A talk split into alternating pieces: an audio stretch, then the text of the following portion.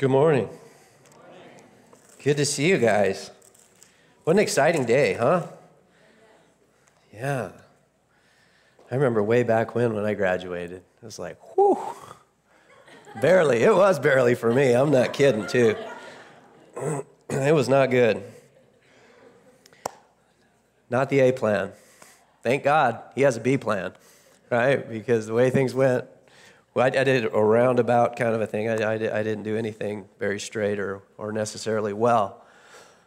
So, welcome this morning. If you're new, you're joining us because you have a graduate or, or someone that you're here celebrating with. We are thankful that you're here this morning. If you're new, again, we're uh, grateful for that. If you're new online with us, we're, we're thankful that you've joined us online as well. And, and we hope that you might be looking for a church home, and if so, that you might find one here.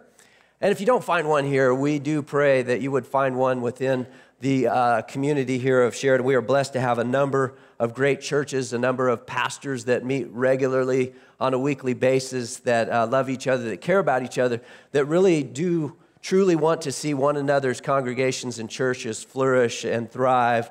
So we just hope that you'll find a home at a church and you will plug in and begin to serve there. Again, if that would be here, we would be so blessed.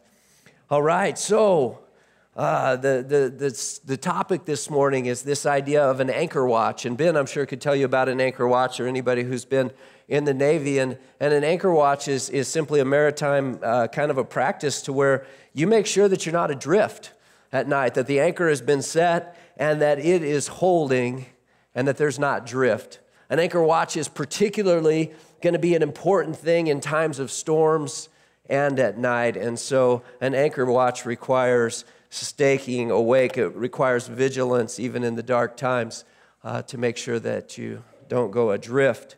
So, James talks about this, or look, well, let's look first. Hebrews uh, 6 19 through 20 says this it says, We have this as a sure and steadfast anchor of the soul, a hope that endures into the inner place behind the curtain, where Jesus has gone as a forerunner on our behalf, having become a high priest forever after the order of Melchizedek. And so, an anchor was one of the earliest Christian symbols um, of, the, of the church, was this, this, the, the idea of an anchor and a place of uh, a place to be able to dally up to, kind of, if you're a rancher, or, or, or, or to anchor up, a place of solid ground, a place to where we won't be uh, tossed around. The book of James talks about what it looks like to, to not necessarily have an anchor in our lives, to, to, to find uh, ourselves tossed to and fro. And James, right before this, actually says, If any of you lacks wisdom, let him ask of God, who gives generously to all, and it will be given him. And it will be given without reproach. God stands ready to give wisdom to us, but it says then this let him ask in faith with no doubting, for the one who doubts is like a wave of the sea that is driven and tossed by the wind. And so we all have a belief system. Everyone in the world believes something, and they all believe it by faith. Even the atheist lives by faith. Now, his faith may be a faith that's directed in the, the, uh, with the idea or the, the ideology that there is no God, but nonetheless, the atheist even lives by faith. And, and so, the reality of our faith and our belief is that it's driving our lives somewhere. That each and every one of us uh, what we believe dictates our actions, and our actions begin to, to form and, and develop our future, our destiny, somewhat, if you will. Um, and, and, and, so, for all of us, we're, we're living in a world, a very turbulent time. It's incredibly important to have something solid that you can anchor up to. It's important in the times of trial, in the storms of life, in, in the night or the times of darkness, that we have something that's solid that we can go to. And we have that in Christ. And so let's get into the text here a little bit. And what we're going to be looking at this morning, and it's not going to come up on here, so you're either going to have to turn your Bible on or you're going to have to reach in the pew in front of you um, and grab one out of there or open your own Bible, whatever that looks like for you this morning. We are in 2 Timothy chapter 3, starting in verse 12.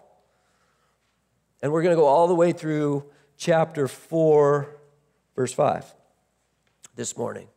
So if you open that up and, and look into that, we want to look at this we want to understand what, it, what does it look like to, to have something to hold fast to? What does it look like to, to not be tossed around by, by every single thing? See, we're living in a world with a lot of opinion, with a lot of noise, with a lot of thought out there, and we're going to want to have something that we can anchor up to. So this thing starts off, and it starts out in a little bit of a difficult manner. It says this it says, Indeed, all who desire to live godly, a godly life in Christ Jesus will be persecuted. So we start off on that really great note. Aren't you glad you came this morning? Right? Aren't you glad that it's your deep desire to follow Jesus today and that we're told that if you do that, and you do that in reality, that, that you will face persecution in this life. Now, persecution takes a variety of forms. Um, mostly for us, it looks like being willing to, to look foolish, to be kind of, um, to have your opinion or your thought kind of just viewed as being antiquated or not valid or not relevant to the times anymore. Some places it looks like literally you could lose your life. Sometimes persecution around the world, um, for some believers and for some people in the church around the world, they literally put their life on the line and they face persecution that, um, that literally has their life at stake. It doesn't say you might, it doesn't say you could, it doesn't say there's a small chance, it says you will suffer persecution if in your life you choose to follow Jesus with all of your being. If you choose to make him first. And the reality of our lives and my life and your life is that we talk about what's important to us, don't we? We speak about it, it comes out of our mouth.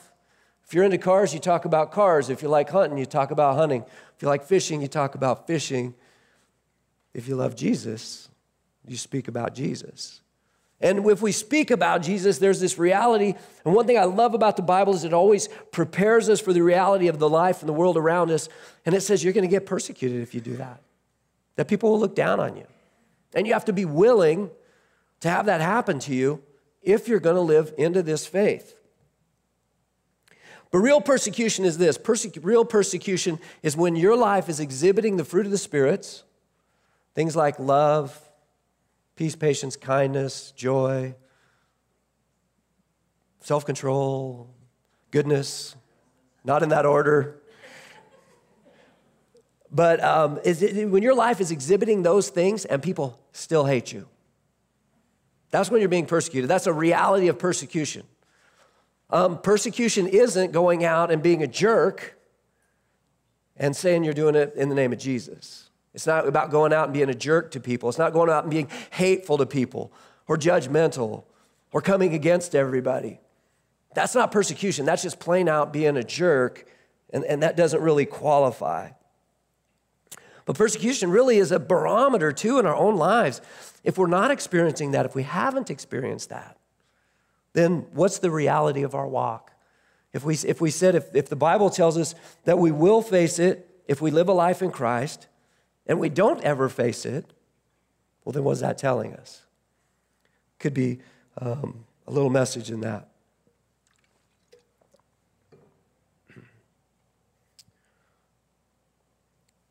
Verse 13 While evil people and impostors will go on from bad to worse, deceiving and being deceived. So there's this reality of just of deception in our world. There's a reality, the Bible's very clear. It says that there's truth and there's deception. And, and this is really how the, the law of the universe really works out around us. Gravity is either true or it's not. It, it doesn't include, it's not inclusive, it's exclusive to gravity, right? And, and, and gravity, though, is inclusive that gravity applies equally to all of us. And so we live in a, we live in a, a universe that's governed by truth, and we live in a world that is deceived. This is the plain message of the Bible is that we, we live in a deception that the, that the world, and, and so as you go out into this world, I'm, I'm going to encourage you to A, do a lot of things, and I want you to always ask the question is it really true? As young people going out and into the world, you're going to have to learn how to think, how to think for yourselves, how you're going to have to learn and personalize your faith. Your faith has to become your faith.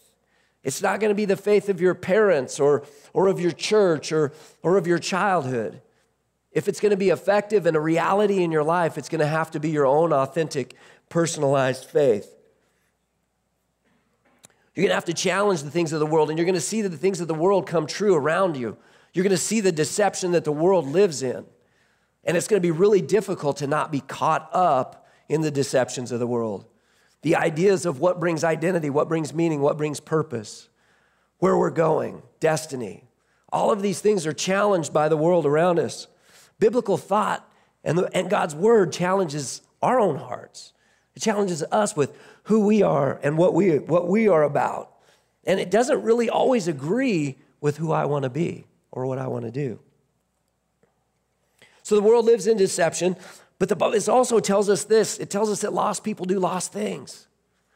That if the world is living in deception, then don't expect them to act like they know Jesus and that they come to church on Sundays, right? Don't have that expectation over people. Know that, that people are going to do lost things, that hurting people hurt people.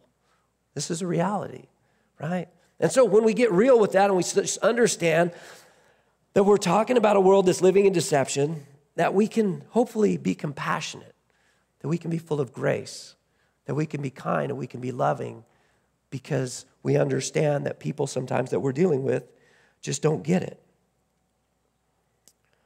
But then it goes on and it says this But as for you, continue in what you have learned and firmly believed, knowing from whom you have learned it. As for you, set your anchor, keep watch, stay vigilant, make sure you're not drifting, make sure you're not being caught up in the deception and the things of this world. Don't concern yourself with everybody else, what everyone else is doing. But as for you, what are you doing? What are you following? What are you pursuing in your life? There is so much noise in this world. We're in a place where there's never been as much information coming our ways as there ever as there is now. And we even question, and we live in a culture that said that truth doesn't even exist. And we live in a world where we begin to wonder, can we even trust anything as being true?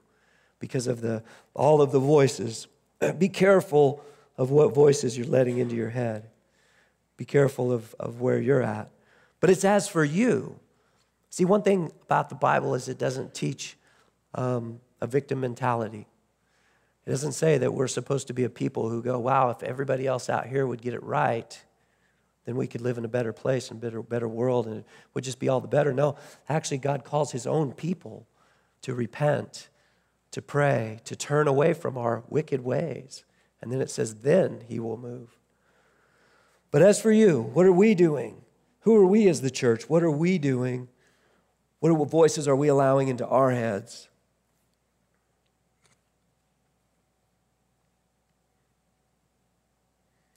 And how from childhood you have been acquainted with the sacred writings which are able to make you wise for salvation through faith in Christ Jesus. Some of you got to be raised in the church, and that's a great blessing.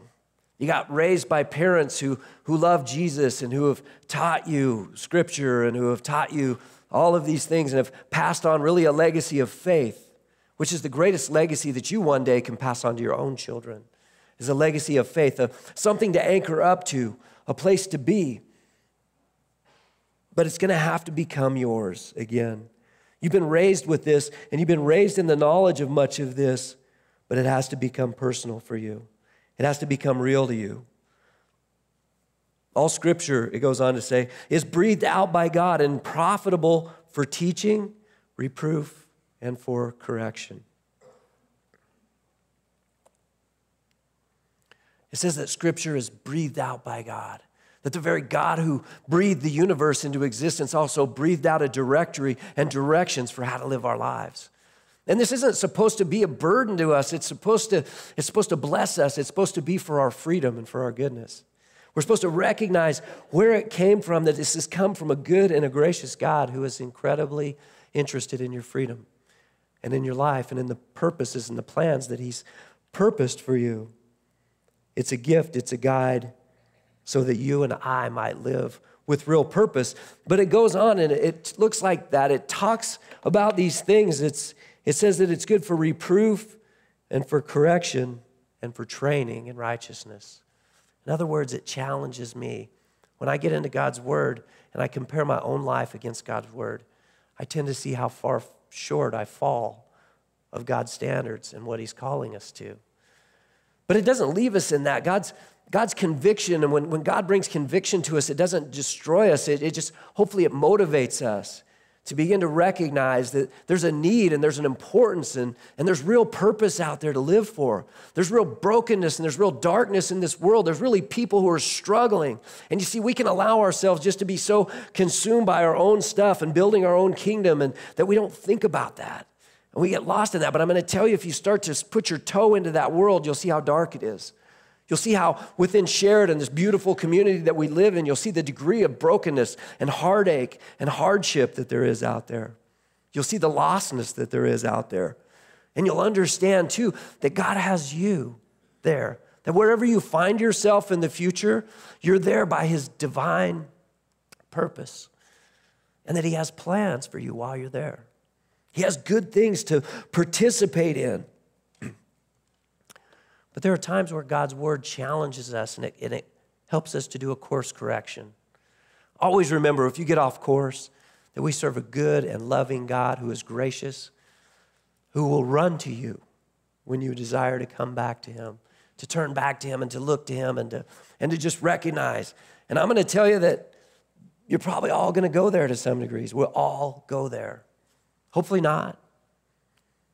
But if you do, I want you to know that God is good and that his plans for you are all about forward movement, always about forward movement. When the prodigal son or the lost son returned back to his father, if you read the story in Luke chapter 15, starting in verse 11, you'll see something interesting. The father never visits the past. He never visits the past with the son. He just moves forward. He moves forward in the plans that he has for him. Remember that. It's profitable for teaching, for reproof, and for correction. It's a course correction. For our goodness, we all need that. And for training in righteousness. Man, training, not always fun, right? But the results are good. We like the results. We don't always like the discipline that it takes to train. We don't always like what it looks like to train, but it's good and it's worth doing. And so this is for God's word is it says that it trains us in what righteousness is. And what does righteousness mean? It means a life apart from regret. It means that we don't look back in our lives later and say, man, I wish I woulda, coulda, shoulda. Not that we won't have some, but we'll have a whole lot less if we're in here and we're living by this and we're allowing God's work to do what it does in our hearts. Because God transforms our hearts. He changes us. See, ta- we're not just talking about making us into a people who are good at following rules. That's not what I'm talking about. I'm talking about a new creation. I'm talking about a renewed mind. I'm talking about a mind that's in agreement with the will of God and one that has where our feet are moving in the direction that He would have us to move. I'm talking about real identity, real meaning, and real purpose in this world. Let His word sink into you so that His work might come out of you.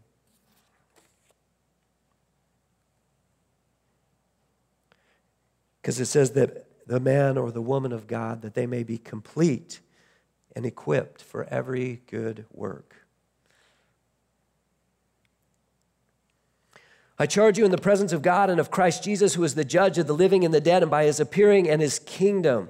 Remember who you serve. This is who we're talking about. We're talking about the King of the universe. We're talking about the creator of all things. We're talking about the one who holds every molecule, every atom together. And if he ceased to do so for even a millisecond, it would all explode away, away from, and, and there would just, it would be gone. It would be over. This is the God that we serve. And this is the God who is saying, I want you to think about this. He's the God who judges both the living and the dead. He is the one who holds all power, and He is the one in whom all righteousness exists by his appearing and his kingdom. And then it goes on to say this it says, Preach the word, be a herald, make it important in your heart so that it might come out of your lips. Preach the word, be ready in season and out of season. What does that mean?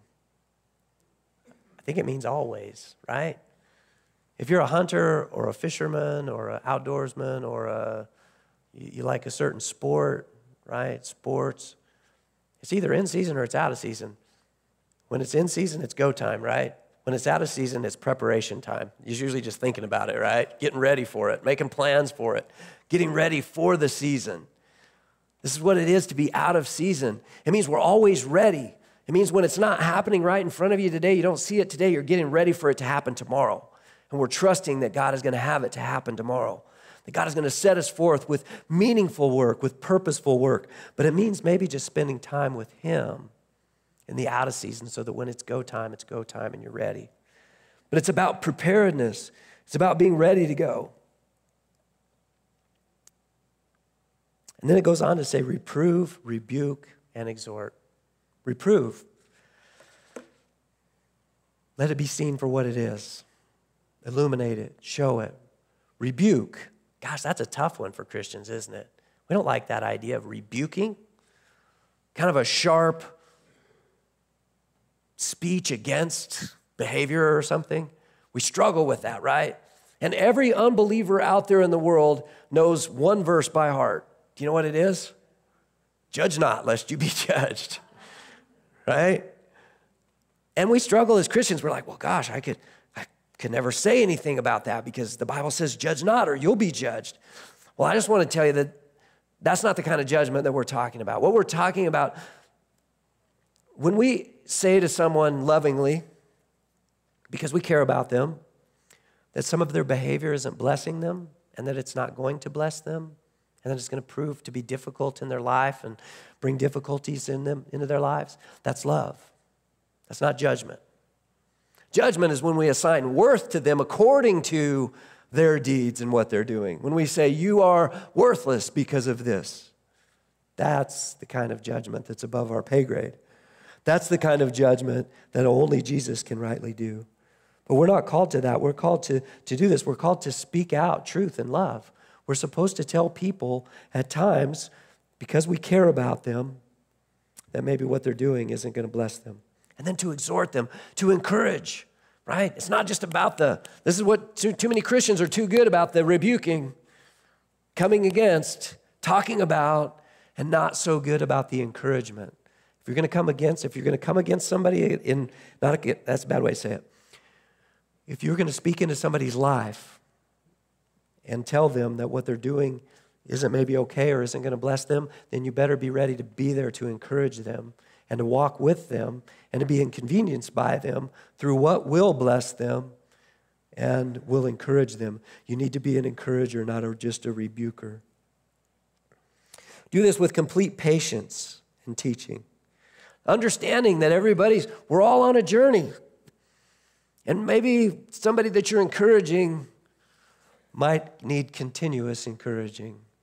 It may not just be a one and done kind of a thing. You may walk with them for a long time before you see a breakthrough or a change in their life. But it's worth it, it's good work. We tend to write people off way too quick.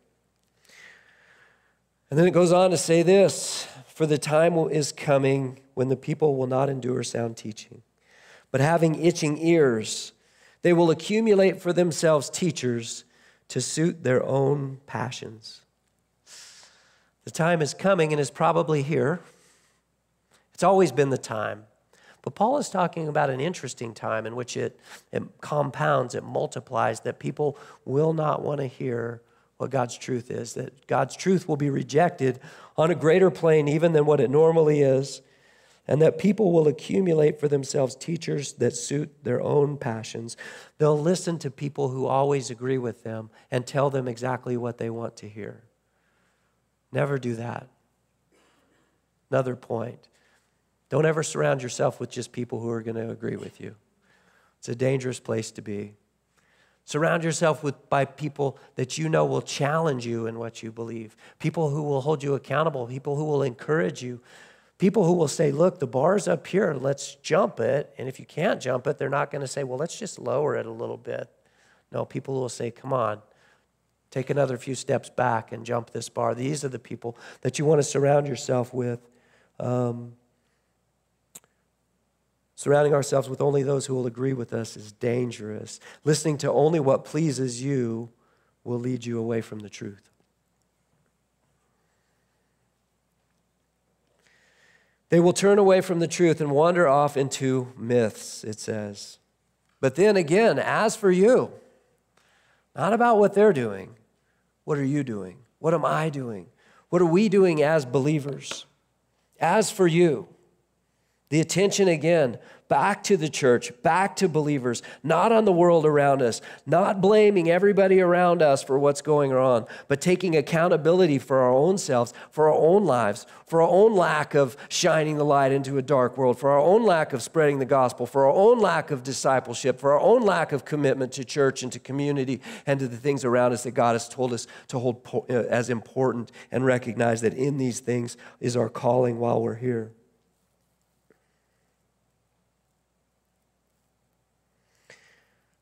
As for you, always be sober minded, right? Don't let your thinking be impaired. Don't allow something to come in that is going to change your, your thinking and produce in you an altered reality.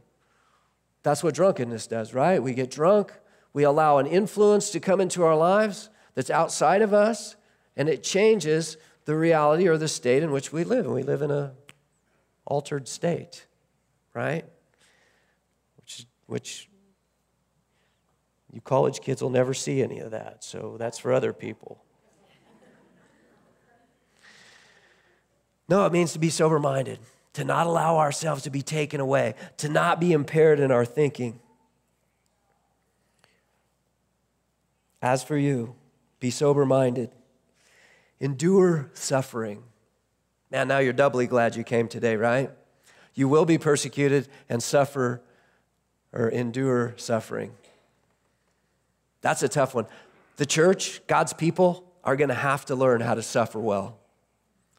If you don't learn how to suffer for the name of Christ, because you will be persecuted if you live a life in Christ, then you'll either reject the faith or you'll live a faith that is completely void of any of the purpose that it's meant to have, which is to get out into the world because you'll just live it quietly and in your own little world. You have to be ready to suffer for the faith. And we have to also recognize that there's a power in suffering that God uses. That God didn't use the power of an army to change the world, to save the world. He used the suffering of his son. Jesus allowed himself to suffer so that we might have life. For the joy set before him, he endured the suffering of the cross. What was the joy set before him? It was you and me and a lost and broken world around that would have the opportunity to have their relationship restored to a holy and righteous God. Endure suffering. Do the work of an evangelist. What's an evangelist? They speak God's word, they speak the goodness of the gospel, the good news, right? It's the good news that, that God has come and that He's made a way.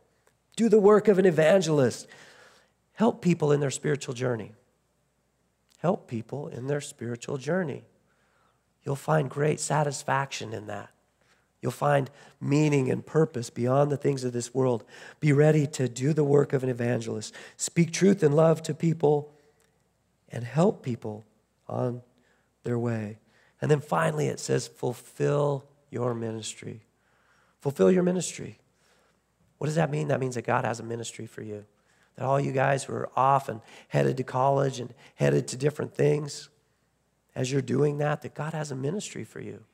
Exactly where you find yourself, there will be um, God's hand in that. And if you put all things into God's hand, you'll see God's hand in all things. But God has a ministry for you. And the greatest thing that you can do, and all of us can do, is to fulfill that ministry. And it doesn't matter what we do as a vocation, it doesn't matter what our social circle is. What matters is the ministry. It doesn't matter our status, our position, our bank account, what car we drive, how big our house is, all of the things that we get caught up in. What really matters in this world is if you fulfill your ministry if you do the things that God is calling you to do, and all of the things that you have, and all of the talents that you have, and all of the smarts that you guys have, and the skills that you have, and all of the giftings that you have are all meant for us to, as we go, as we leave this building, to take into our unique places, the places that God has called you to, whether it be school or work or Walmart or wherever you are, to have the idea and the mindset that we're sober minded, that we're willing to suffer, that we're doing the work of an evangelist, and that we are fulfilling the great work that God has for you. I'm going to tell you if you leave that out of your life, you won't be fulfilled. I don't care how great a job you land, I don't care how much money you make, you'll find yourself with a void in your life, wondering what life is really about. It happens time and time and time again. In a culture and in a world that values youth, beauty, status, fame, finances, let's just look to the celebrities and then let's ask ourselves the honest question if that's the truth, if that's what life is about, and if they're the best example that we could see of people who have attained it, then would we say that they completely find a life of peace and fulfillment? I would say no. I, I, would say that we see an incredible amount of struggle there, an incredible amount of something's missing. Don't leave something missing out of your life. Don't go and fulfill all of the things of this temporal world. Don't, as you pursue them, they're important. Don't get me wrong. Your job, what you do is important and it's good. But don't forsake your ministry in the midst of it. It's part of your ministry. What you're doing, where you're going, as you go is part of your ministry. Fulfill your ministry. It's the highest calling on your life. It's the greatest thing to live for. It will provide you with the most meaning and satisfaction than anything else will. It will make it will bring meaning and it will bring um, appreciation and love even for the things that you do. It'll bring a right perspective into those things. Don't miss the ministry. Don't miss the good things, the important things, to where with the end of our lives, we can look back and say, you know what, I lived it for good things. I lived it for things that are going to go on with me when I exit out of here. Real quick before we uh, pray, I just want to plug. Next week, we're starting our summer series, which is Psalm 119, which is all about God's Word. Every single thing about it is going to be about God's Word, and it's going to be about God's Word, and it's going to be about God's Word. And when you come the next Sunday, it's going to be about God's Word, and it's going to be about His Word, and we're going to listen to his word all the way into the middle of August. It's the longest chapter of the Bible. It's a fantastic psalm. I'm encouraging you to, to come. And remember, we have a six o'clock service. So when you're out camping and you get home Sunday early afternoon, you can take a nap and come to church six o'clock right here. Still make church, still not miss anything. And uh, we would love to have you. Bring somebody with you too. Fulfill your ministry. Do the work of an evangelist. Bring somebody with you into this place. That's how this place fills up. That's how it prospers. Okay, Lord, thank you for this day. We thank you for our graduates. We would pay, pray all of your blessing over them, all of the good plans that you have for them. Lord, we pray that they would find each and every one of them. We pray, Lord, that they would be ready in season and out of season, that they would, that they would value your word, that their faith would become their own, that it would personalize, that that it would be infused out into the world around them, that wherever they find themselves and wherever they go, that they would be quick to speak of the hope, that they would be heralds, that, that were, they run across other people who are struggling, who are in times of darkness, that they would know and they would be quick to speak of the truth and the hope and the light that's within them. So, Lord, we just uh, we pray that over them. We pray against just the schemes of the enemy. We pray against the deceptions of this world, Lord. We pray that each one would learn to really just be a critical thinker. Each one would challenge everything with the idea of that is really is that really true? I pray, Lord, that they would test even their own faith and that they would look and they would see it as reliable and worth um, holding on to. And Lord, we just pray over those who have been lost in every battle, Lord, that, that has been fought in this world, every difficult thing, every broken heart and family that's, that's uh, been touched by that, Lord. We want to remember the, those who have went before us, who gave their lives um, for their country and for their belief and for their cause. Um, Lord, we pray your comfort over each one. And Lord, I just pray over the whole of us, over the church, that we would be the church, that we would rise up, that we would speak in love to the world around us, that we would love well, that we would represent you well, that we would all do the things that you've called us to do, both individually and that this church too would meet the calling that you have for us in this community right here where we live in Sheridan. And we give you the praise, the glory, and the honor in Jesus' name. Amen.